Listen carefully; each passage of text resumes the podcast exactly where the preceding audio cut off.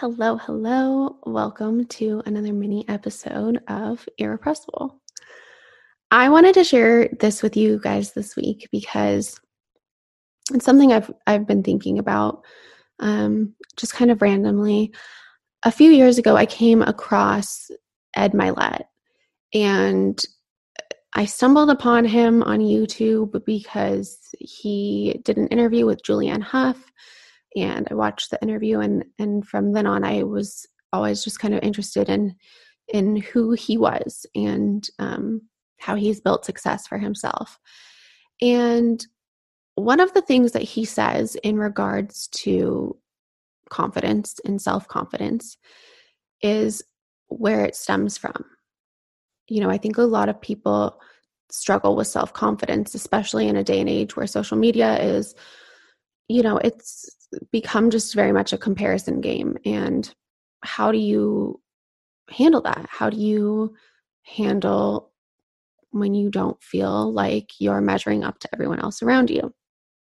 And his approach to self confidence is very unique, I think. And uh, when I heard him say this, I was like, I completely agree.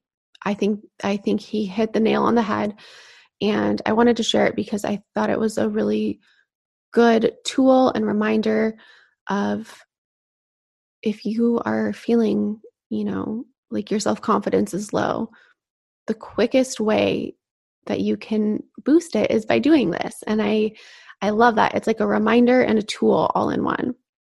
But basically what he says is that self-confidence comes from keeping the commitments you make to yourself when you make promises to yourself, to no one else but to yourself, and you follow through with them, that is what gives you self confidence. And the reasoning behind this is because every time you follow through on one of those commitments, you subconsciously tell yourself that you can trust yourself, that it's safe to trust yourself. I think often when we're feeling self conscious is because we don't trust that we are able to do what other people are doing, that we don't have that within us. But if you're recognizing it in someone else, you you have it. We can't see the things that we don't already have within us. And I think this is a really good opportunity to want to keep commitments to yourself. It's so important and I I know so many of us can get caught up in the loop of being a people pleaser. I was that for many, many years, and it took me a really long time to get out of that habit. And I still have to remind myself fairly frequently that it doesn't serve me to be a people pleaser. And when I was doing that all the time, I was keeping commitments to everyone else. And the commitments that I had been making to myself kept getting pushed farther and farther back on, you know, the back burner at the bottom of the list. And I felt terrible about myself. you know, like I was just so unhappy.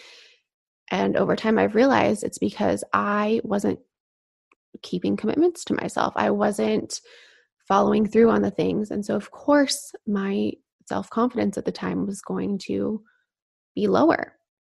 So, I wanted to share in hopes that if you're feeling like that or you recognize when feelings come up of of not feeling confident in your abilities or the next stage in your life or whatever is going on keep a commitment to yourself.